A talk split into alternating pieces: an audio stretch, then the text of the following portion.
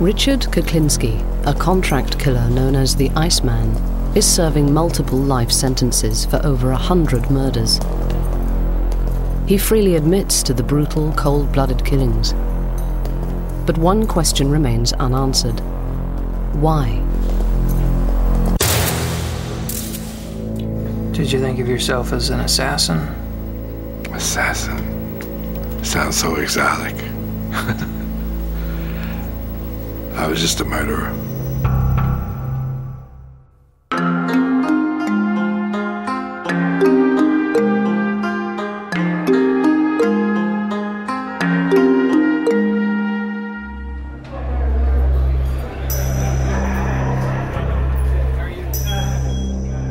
In July 2002, Dr. Park Dietz, a world renowned psychiatrist and consultant to the FBI, visited Kuklinski in search of an insight into his twisted criminal mind. Over the course of four days, Dr. Dietz spent 13 hours with him, trying to penetrate the psyche of this remorseless killer. If I understand you correctly, you're positive you killed more than 50 people. And you think you probably killed more than 100 people. Definitely. Sure of that one, Definitely. but not sure it's more than 200. I wouldn't say definitely to that. Maybe yes, maybe no. I would say less than 200 people. Well, you tell me. Uh, it's not less than 200 people. You killed more than 200 people. Sure. Yep. I killed basically more a hundred people eh, when I was a young man. Before I even knew anybody. Too much. One part of my life, I killed people for nothing. Just for somebody to look at me wrong, I would kill them. Stab them, shoot them. You tended to shoot people up close and personal. Definitely. I wanted to tell them just before they left. I wanted to say goodbye.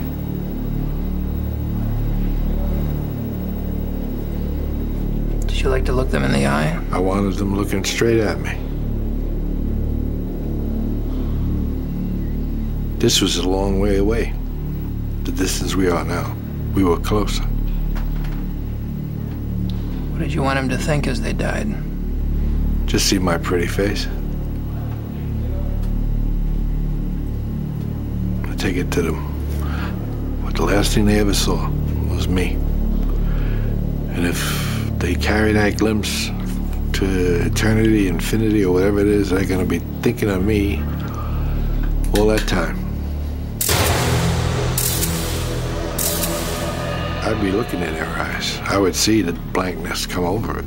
I'd watch them die. I just didn't shoot them and walk away. I saw the surprise, the shock, the blank. They're gone. And all I saw was my reflection. But that's it. Did you have a favorite place you'd like to shoot? A favorite? Well, most of the time, if you're up close, you shoot them under the chin. You would shoot him. Shot a guy one time in his uh, Adam's apple. See how long it would take him to die. How long did it take? A few minutes. He drowned, actually. He didn't. Drowned in his blood. Mm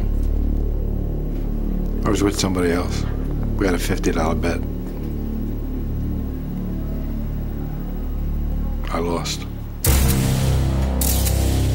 You thought he'd go faster, huh? Yes. Do you know what an adrenaline rush feels like? Oh, yeah.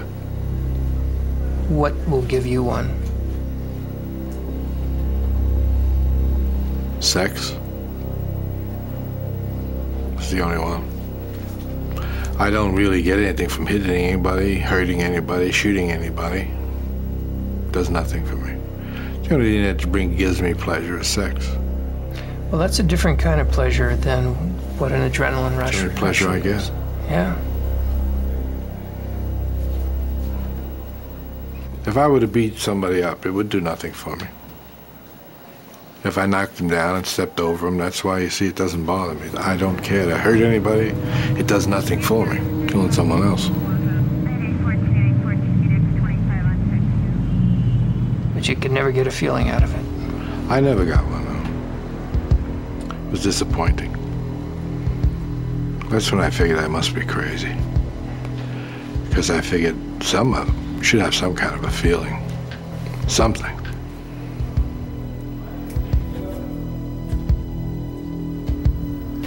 Dr. Dietz discovered that by the age of 10, Richard Kuklinski was already showing signs of pathological behavior. How were you with animals at that age? Deadly. Cats, dogs. Cats, dogs. I used to tie two cats' tails together. I drove over a clothesline and watched them rip each other apart. How long does it take? Not long. Did they both die? I don't know. I never stood around to see the, the final thing. I would say uh, eventually they both died because they were both pretty well tore up. Gotta be noisy. It was quite noisy. What else would you do with cats? Well, we had the incinerator in the projects there. So I threw a cat in the incinerator. Then I threw a book of matches in there. And through the door, I watched the fire get bigger and bigger, and this cat was running around, trying to get away. Eventually, the fire got too big for him, and he didn't run anymore.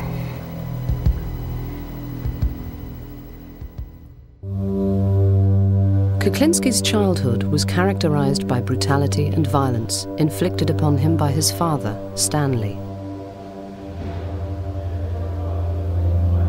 What's the worst beating you ever took from your old man? I don't think there's much difference in any of them. They were all pretty bad. He uh, left his mark on me, pretty much.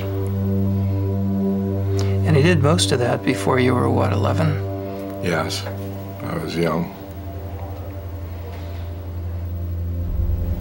And was that worse when he was drinking? With Stanley, it didn't really matter whether he was drinking or he wasn't drinking. He was a nasty son of a bitch, and he always will be to the day he died. And even when he died, he was a nasty son of a gun. Did you go to his funeral? No, I didn't. Was there one? Yes. I didn't like him in life. Why would I want to go see him in death? I was glad he was dead. How about your mom? How was she? Over the years, I got to dislike my mother a great deal. But now that I have more time to think about it, she was just a victim of her own life. As a kid, how did you see her? Hateful. Disliked her a great deal. She didn't believe in uh, sparing rod either. I mean, she used to hit me with a uh, broomstick if I did something wrong. Where would she hit you? Wherever it hit.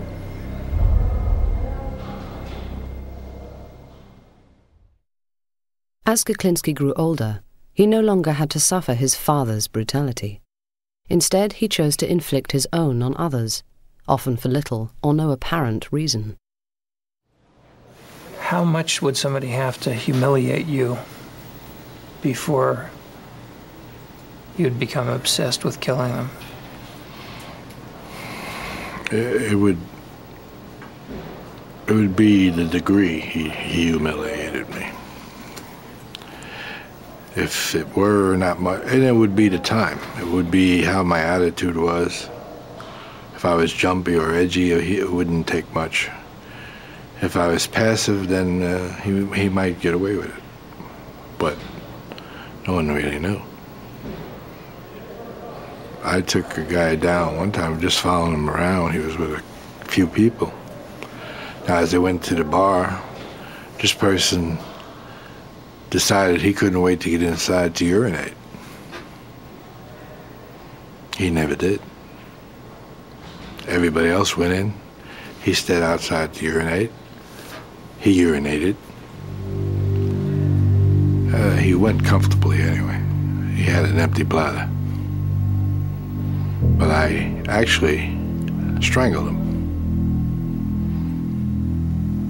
From behind, I assume. Definitely. I actually did it in a way that's maybe maybe this is original, and maybe not. I don't know. But I uh, put the rope around his neck, twisted it, and threw him over my shoulder, and held him there. So actually, he I was the tree hanging him, Yeah. and he eventually just stopped kicking. And I let it loose at one end. He slid down to the ground. I put him over by the garbage and uh, left. Had you brought a length of rope with you? No, actually, I. It, um, this guy. Um, these people had a. Um, uh, around and back at a bar. They must have lived upstairs. There was an apartment upstairs, and they had one of these things where they had rope across this thing, and they had a couple of these lines going across this way, and that's what I took. Talking about clothesline? Yeah, Now, what had this guy done to you? I didn't like him. He just made me mad. Some some reason or other. For me to track him and wait for him, I was mad at him for something. Do you remember what his body did while you were hanging him? Yeah, I was twitching and kicking. How long did it take? I don't really know. Didn't look at my watch. So I really couldn't say. You know, I kept him a while. Even after he stopped, I kept him a while just to make sure. Did you have another weapon with you? Yes, But this was quieter. It was more personal. I actually felt him die. Did you like that? Didn't do anything. But I, I mean, I did feel him die. I felt him go limp. And you got your relief? Yes. Basically, I didn't have any more pressure, no more tension. It was, it was almost like a cure-all. Unbelievable. From an early age, Kuklinski had an uncontrollable temper. If he had a problem, he solved it the only way he knew how. I was driving in Georgia one time, and we were riding down the road, and there was a couple of vans running around, and they were hooping and hollering there. I guess they were having a good old time and maybe drinking and whatnot. They decided, I guess it was interesting to play with a guy from New Jersey, and they started click clack and with their vans and push me here and push me there off the road, and they were running in and out. And what their problem was, I really don't know. Never did know. But uh, it came to a point where um, I got extremely mad about that, and uh, but it was silly of me because I was away from home. I had no backing. I had no problem. I only had one weapon, which was in the trunk, which was a 357 with a hair trigger. So I stopped the car and got out, opened the trunk. I had the release and went in the trunk and took the 357 and just stood there. Now, apparently their eyesight mustn't be too good because I don't think I'd walk up on a guy with a 357 standing by his side. But these fellas did.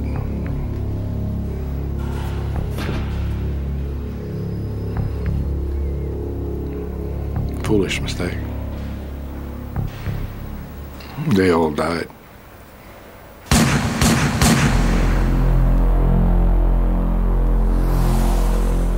I didn't even know them. How many? There was a few of them. I reloaded. Killed every last one of them. Yeah. And that wasn't even one I wanted to do.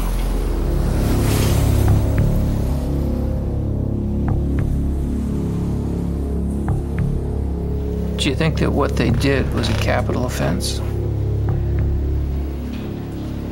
What they did? You mean playing with me? Yeah. Well, they could have killed me. What if they ran me off the road and I died? Bad behavior, no argument. Reckless endangerment. Reckless driving, host of bad things. Is it a capital offense they committed against you? Apparently. I did kill him. So to me, it must have been. Because when I had come to that point, and that point, that is the last point they come to. I don't back off once I go forward.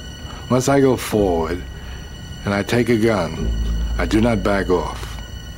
I didn't know how many they had. I didn't know what they had. They could have had guns. They could have had anything. They wanted to play with me. I didn't want to play. So, we didn't play no more. And I would have taken whatever came. You almost made me mad. I know. What made you mad about that? I don't know, but you almost did. Can you figure out what it is? No, Try to look at it. Look at what made you mad there. I don't know. I think it must have been something you said, Yeah. obviously, but I don't know what it was. Could it be that I was challenging you and it sounded judgmental? Could be. Hmm. Yeah, it could be. Because you've got me annoyed with you now. Yeah. That's the truth. How mad are you? Not bad. Pretty. I feel a little flushed. So that means that I've reached the point in my life that I'm a little annoyed. What would you like to do? Doesn't matter. I don't think it's gone to the point that I'm actually gonna do anything stupid. Just uh, curious to myself why it why it happened. I don't know why it happened. I'm I'm actually almost glad it did happen because you had a chance to see something, but I don't know why it's why it happened. Did you feel I was criticizing you? Yes, Is that what did it? I think so. I think who, that's the part that did it. who used to criticize you the most? Of course, my father. Yeah. Kuklinski's efficient, remorseless killings came to the attention of the mafia, and in his 20s, he graduated from the random, impulsive murders of his youth to a new career as a contract killer. He recalls his first murder for hire.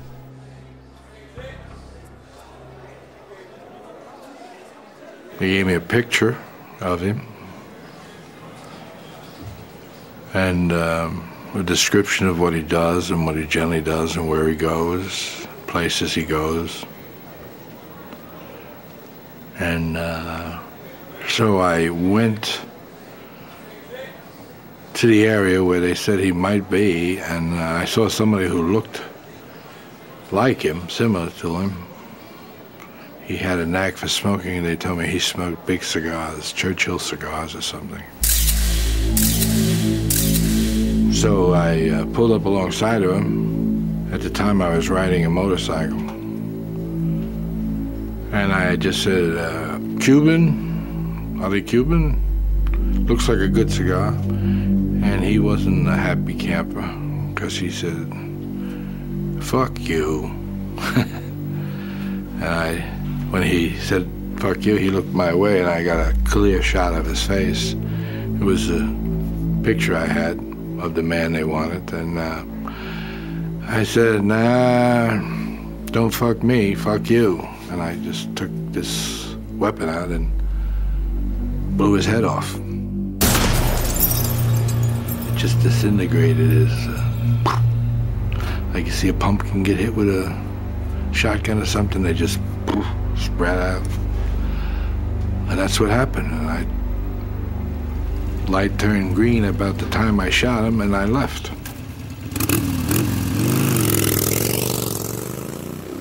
You any response in your guts to see a man's head explode? It surprised me a lot. A response in my gut. What kind of response do we want? I don't know. I don't have any response.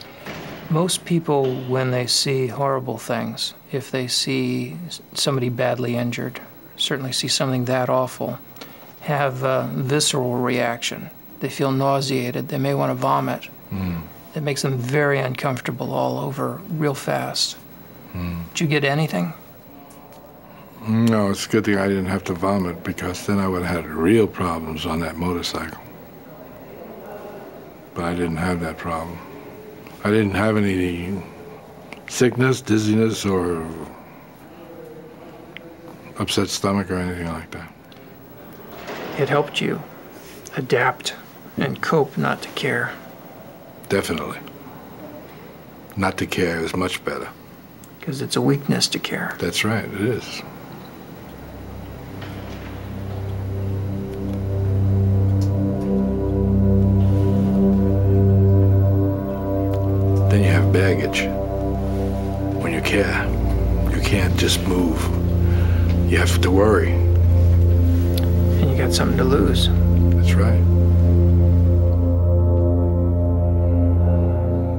The late 60s, the Iceman had become one of the mob's most prolific contract killers. Some of his most brutal murders took place at the Gemini Lounge in Brooklyn, a favorite haunt of mafia men.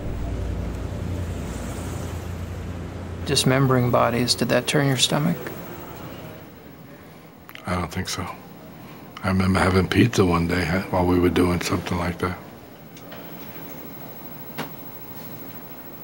Pizza in one hand, chainsaw on the other?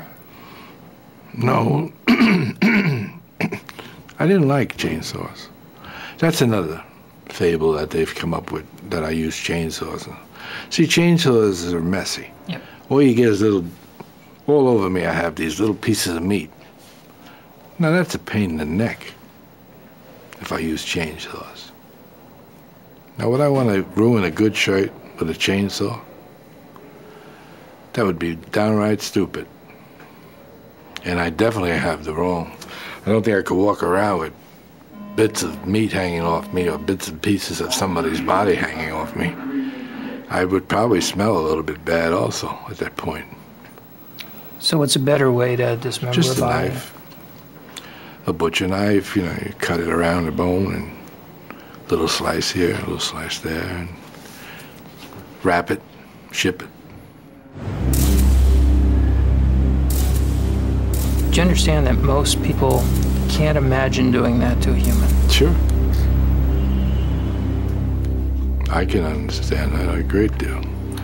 I can't understand why I can. Did you have to cultivate that ability, or is that natural for you? I don't know. I don't recall. I did it. I don't recall when I started doing it or why or the feeling I had when I did it. I don't know. Jeffrey Dahmer told me that when he cut bodies apart, Yeah. it repelled him. He found it horrible. He had to get himself drunk to overcome that Stink. natural revulsion. Yeah. It's because it's disgusting. Yes, it is. But to you, you could just do it, no feeling. No. The smell sometimes was uh, annoying, but I would put cologne on. I would generally put cologne across here so I could smell the cologne a lot better than I could smell anything else. Shooting, stabbing, strangulation, even poisoning. All part of Richard Kuklinski's murderous repertoire. He sometimes froze his victims' bodies to disguise their time of death, earning him the name of Iceman.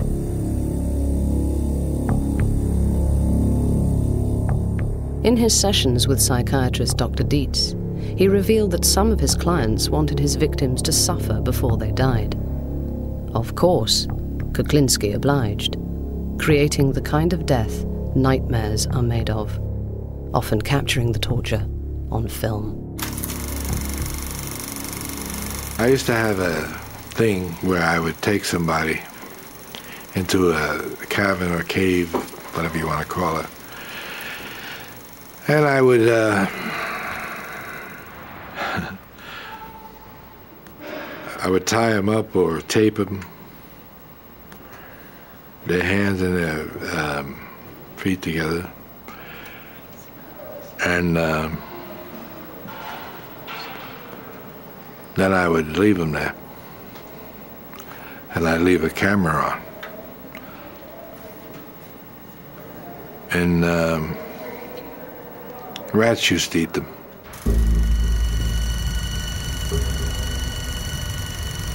Rats used to kill these people.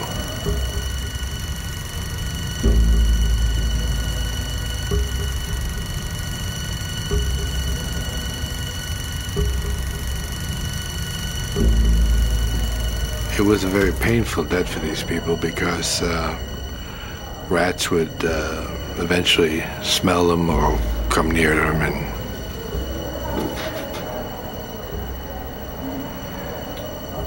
and uh, start nibbling away at them. The people would definitely scream and yell and holler and try to get away. And uh, eventually more rats would come and they would uh, consume these people eventually, you know. But there was a lot of screaming and yelling in between. I did that and I watched it on, the devil was that? Super 8, I think it was. Uh, I found it uh, distasteful and it used to make me nervous for some reason. And so that was some type of um, a feeling which I wasn't too keen on having. But I did it because it gave me a feeling of some kind, and therefore I was trying to find out what it was that was giving me some type of feeling. Whether it was the the horror of what was going on, or the screaming that was happening, or just the nastiness of it. But I never figured it out. But I did that quite a few times, too. Maybe too many times. And watched it? Yes.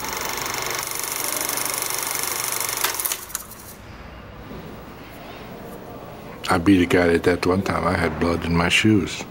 His blood in my shoes. It just goes on that way. Had to throw all my clothes away. There I was driving a big Lincoln Town car with butt naked. Had a sheet wrapped around me.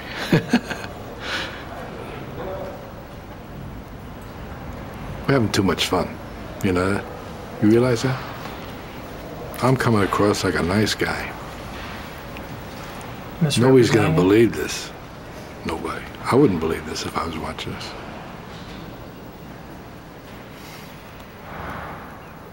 Because I'm the furthest thing from a nice guy. I am what you call a person's nightmare.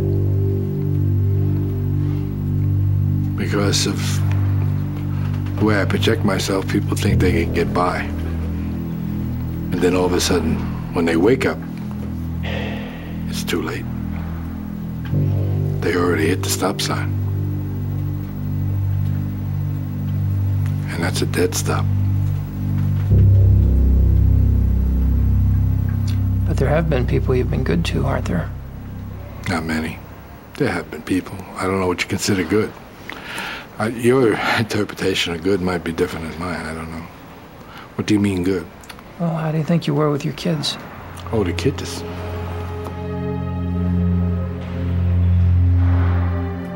Now you're talking completely different. Now you're talking black and white. There was nothing I wouldn't do for my, my children. Nothing.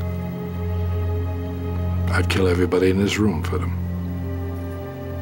That's just show you a point. Not that I would or want to, I'm just saying I would. If it meant I had to for them, I would do it without even thinking twice. It might upset me, it might hurt me, but I would do it. Does that answer your question? To a point, but then you're not sure. Right. Who else were you good with? Good with? There aren't many people I was good with. It was only my family. I would, was good to my family. And even those people I hurt.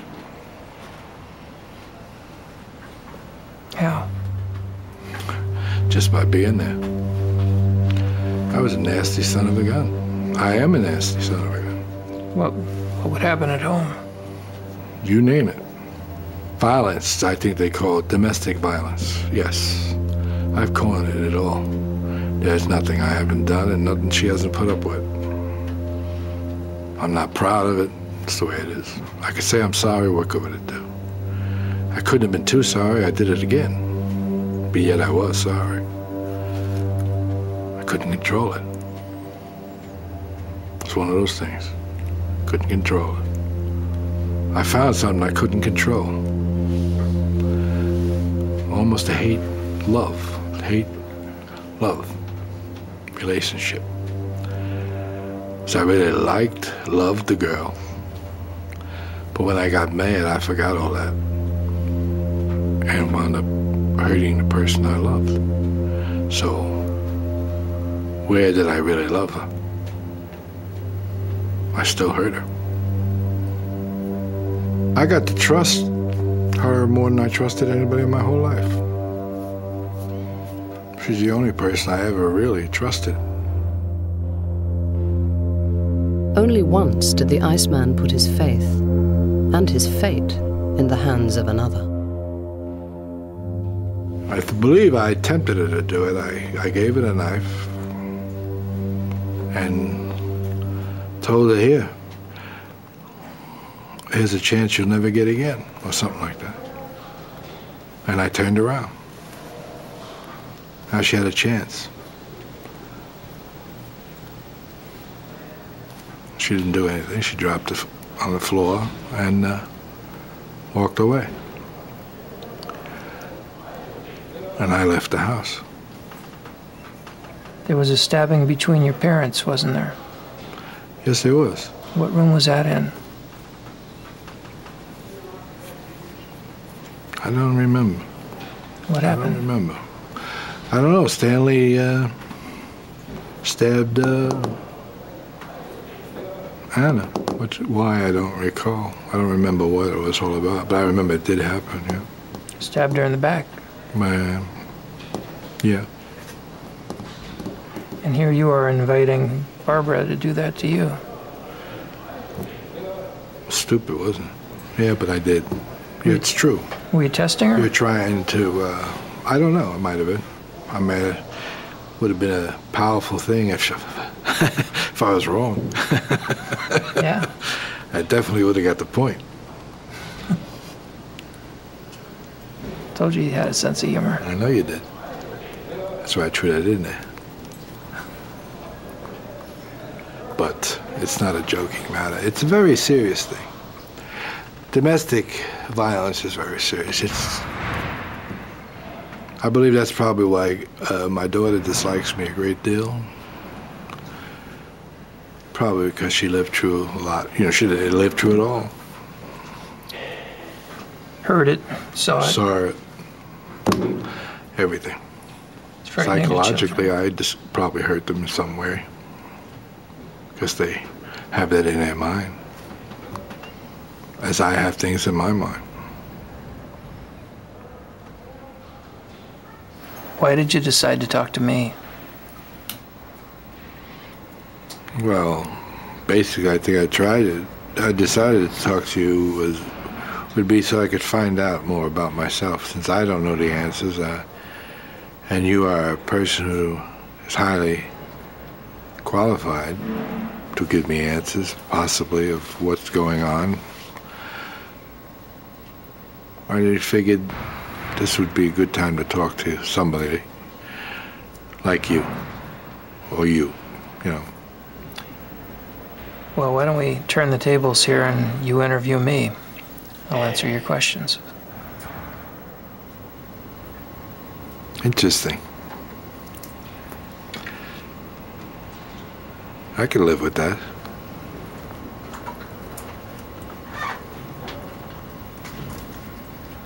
Just so happens I might have a question for you.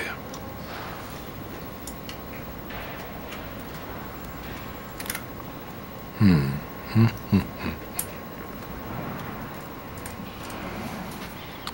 what do you think about me? Anything good, bad, or indifferent? Yeah, some of each.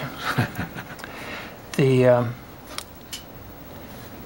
the issues about your behavior, I think there are really a couple things to say. The things that I'm most sure of, based on the information you've told me, are that your principal problem has been a warp in your personality. And we classify personality according to different types. And there are two types of personality features that you have a great deal of. The first of them is called antisocial personality disorder. What it refers to behaviorally is someone who does not have a conscience, does not have remorse, does not feel a sense of guilt about most of the bad things they do, is impulsive and violent.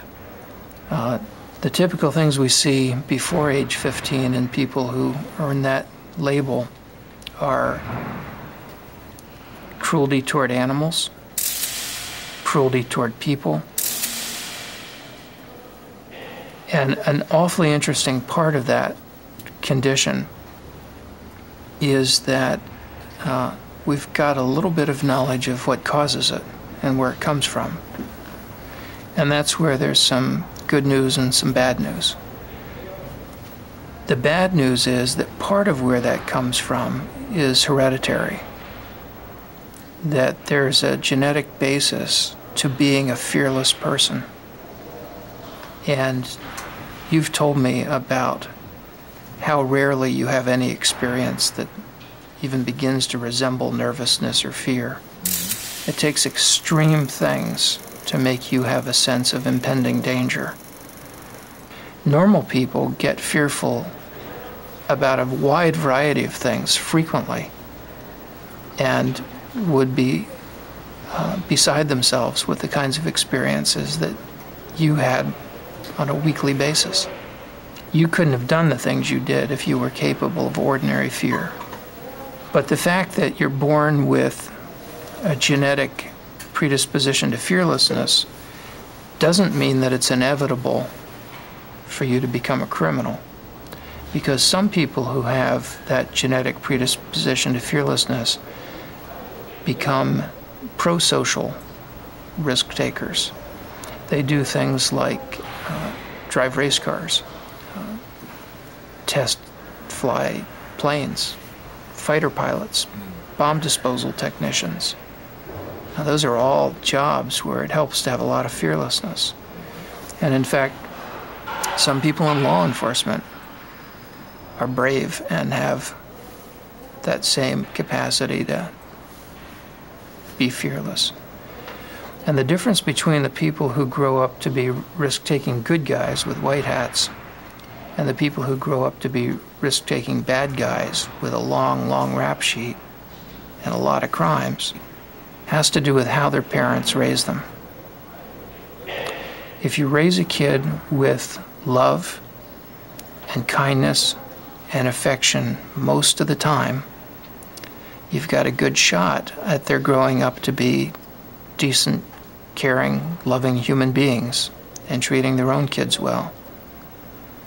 But if you raise a kid the way Stanley raised you, with no love, no affection, constant abuse, beatings for no reason,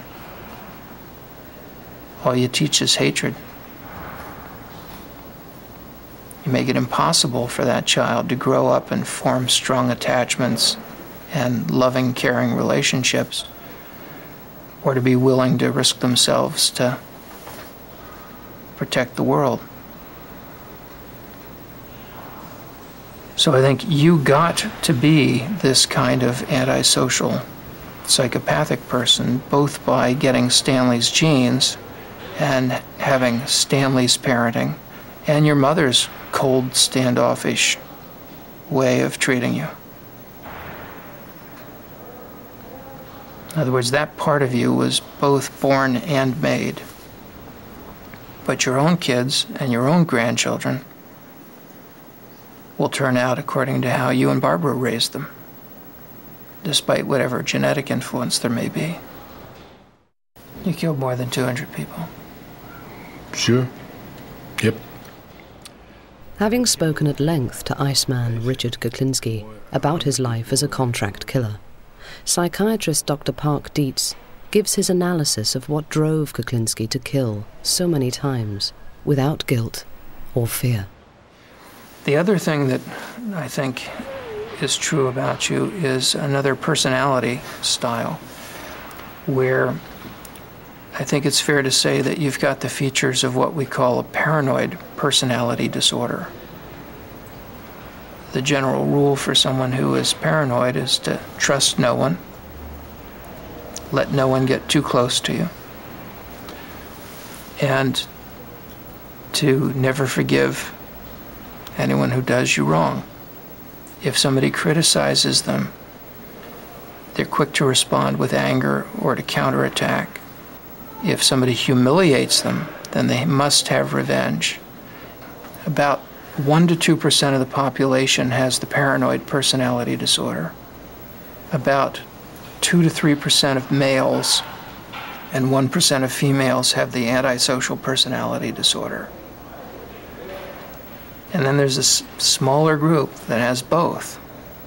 And it was having both that allows you to have this career that you've had and that allowed you to profit from your capacity for a completely emotionless, fearless, remorseless hit. By being free of any conscience and also free of friends and of people who could bring you down you were able to have a very long run as a successful contract killer, which is quite unusual. And you wouldn't have been able to do that had you not had both of those personality flaws.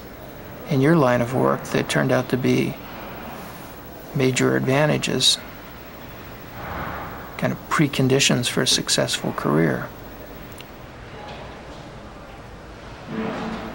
I appreciate uh, you taking the time and explaining this to me. I am probably the loneliest person in the world because I have nothing I care for, and I can't make any friends to have any kind of a relationship or. So I've lost everything. I've lost everything I ever cared for, everything I ever wanted. It's down the toilet. Since there is no love in my life, I must have something to replace it, so I replace it with hate. Constant hate. Constant reminder to hate. And what's that do for you? Keeps my left foot going in front of my right foot. Keeps me moving. Without it, I would probably just plop down someplace and have no reason to continue. Is that all you've got left is hate? That's all I've got left. Everything that I ever cared for is gone. Everything I ever liked is gone. Everything I that meant anything to me is gone. So hate. That's all you started with, too. Then I've come full circle. It's time for me to die.